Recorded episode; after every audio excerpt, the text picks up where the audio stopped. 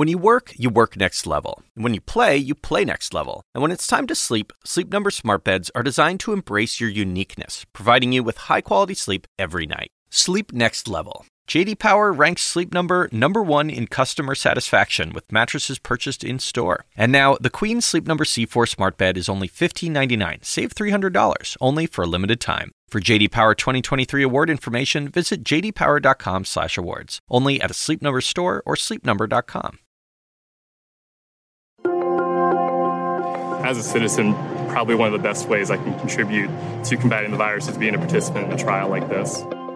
If there's anything on the planet that everybody is hoping for, it's a vaccine for COVID 19. And all over the world, trials are underway. The timeline for the development has been compressed dramatically, with testing on animals and humans taking place at the same time. Usually, animal testing comes at least a year before a vaccine would ever get to humans. But with the help of existing research on previous coronaviruses, like MERS and SARS, the search for a COVID vaccine has become one of the fastest moving in history. I'll explain the promise and the pitfalls during this race to get a vaccine. I'm Dr. Sanjay Gupta, CNN's chief medical correspondent, and this is Coronavirus Fact versus Fiction.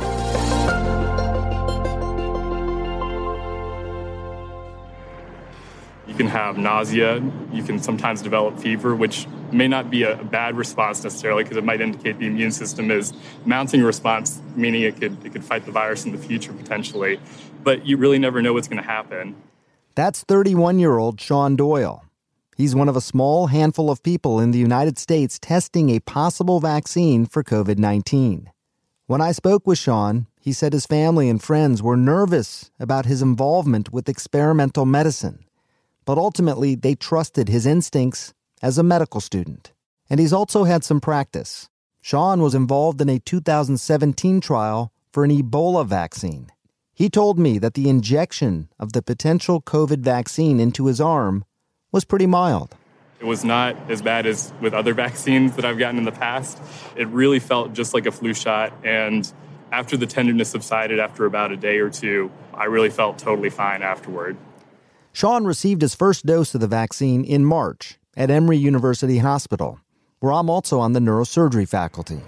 So since then, I've returned at the one week mark and the two week mark uh, post uh, vaccine administration and have given some blood samples so that the investigators can both assess my health, one, and two, uh, use those blood samples to see whether or not my body and other participants' bodies are able to mount an immune response, suggesting that should our body see the virus in the future, it could be neutralized.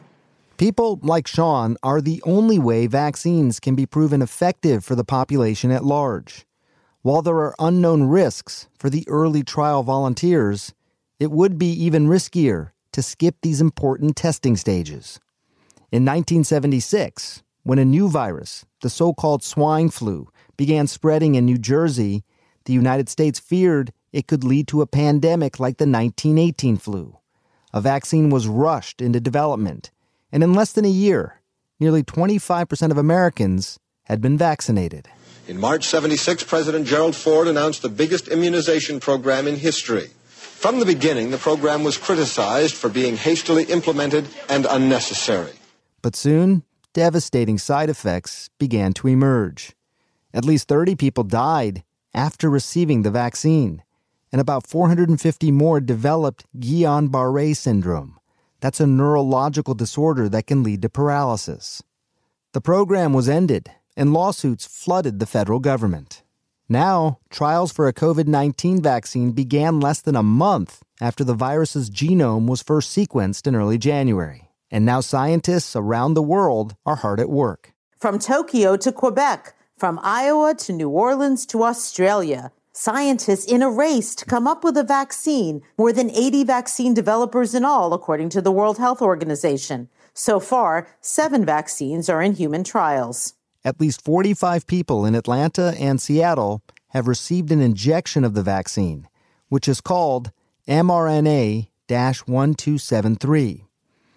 Instead of using the actual virus, which could make the volunteers sick, this vaccine relies on mRNA, or messenger RNA. Think of that as the genetic blueprint of the virus. If it works, it'll teach our body to recognize the coronavirus's spiky looking proteins and then make antibodies to fight it. But this is a first. So far, no such vaccine has ever been approved for use on the general public. Dr. Evan Anderson is the lead investigator for the Emory University based arm of this trial. So, with the background knowledge that existed regarding the importance of the spike protein for both MERS and for SARS, this really allowed for the vaccine to be developed in fairly short order, given its similarity to those other coronaviruses, really cutting years of time off of the development process. So, this is really technology that, if it is successful in this trial or other trials, could expedite other vaccines in the future. But that's the future. Even if things continue at such a fast pace, it could be a year or even more before a vaccine for COVID 19 is widely available. Microsoft founder Bill Gates is funding seven efforts to find a safe and effective vaccine. He told CNN this weekend that his best case scenario would be for large scale manufacturing to begin within a year, but only if everything goes perfectly. There's over 100 efforts. What we need to do is pick the most promising of those, get money so we're going full speed, build the manufacturing in parallel, some of which is shared, like the fill finish, which is the last step, uh, where there's nowhere near the capacity for the 7 billion doses. So we need to do that. Vaccine development usually happens in three phases. Phase one looks at whether the vaccine is safe for a few people. Phase 2 looks at whether it's safe for more people and tests various dosage amounts to see if it's effective. Phase 3 gathers data on whether the vaccine really protects people in real life situations. Some scientists want to speed up this process even further with what's called a human challenge trial that would purposely expose people to COVID 19 to test the efficacy of a vaccine. That raises ethical questions as well.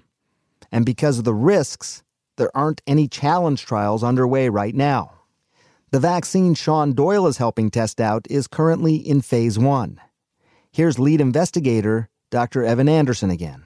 The exact timing of when this vaccine might make it through the phase two and phase three trials remains a bit uncertain at this point in time it would be most likely that it wouldn't be until sometime in 2021 should this vaccine be successful.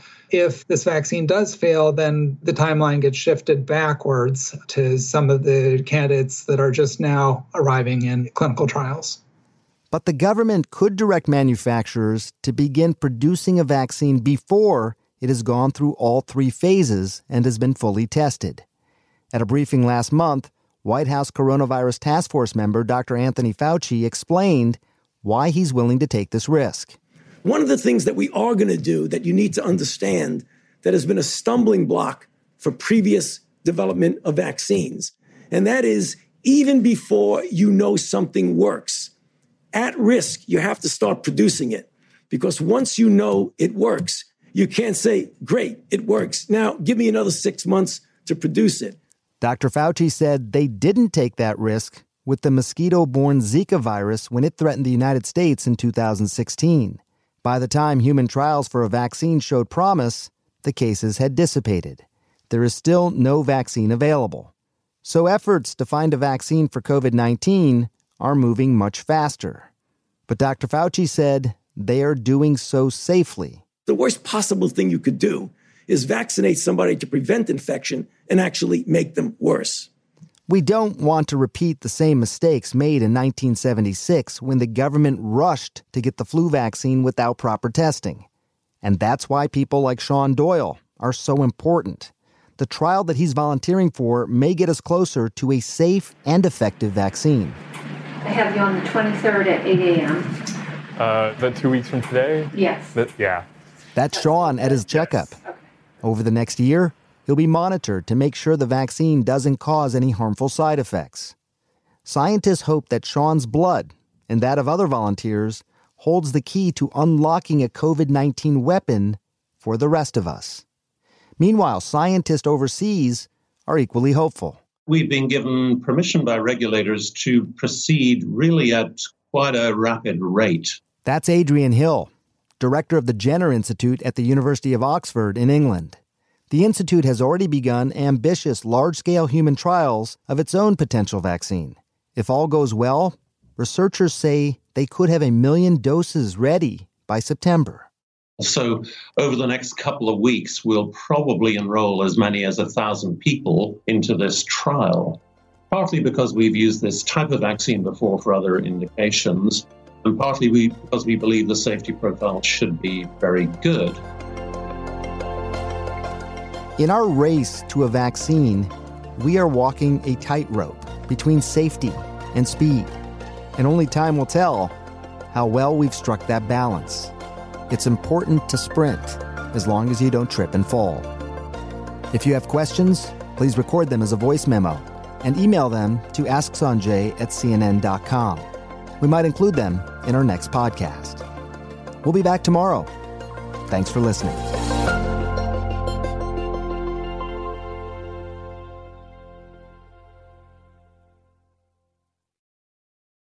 We all do things our own way. And since the way that each of us sleeps is unique, you need a bed that fits you just the right way. Sleep Number smart beds make your sleep experience as individual as you are, using cutting-edge technology to give you effortless, high-quality sleep every night. JD Power ranks Sleep Number number 1 in customer satisfaction with mattresses purchased in-store. And now, the Queen Sleep Number C4 smart bed is only $15.99, save $300 only for a limited time. For JD Power 2023 award information, visit jdpower.com/awards. Only at a Sleep Number store or sleepnumber.com.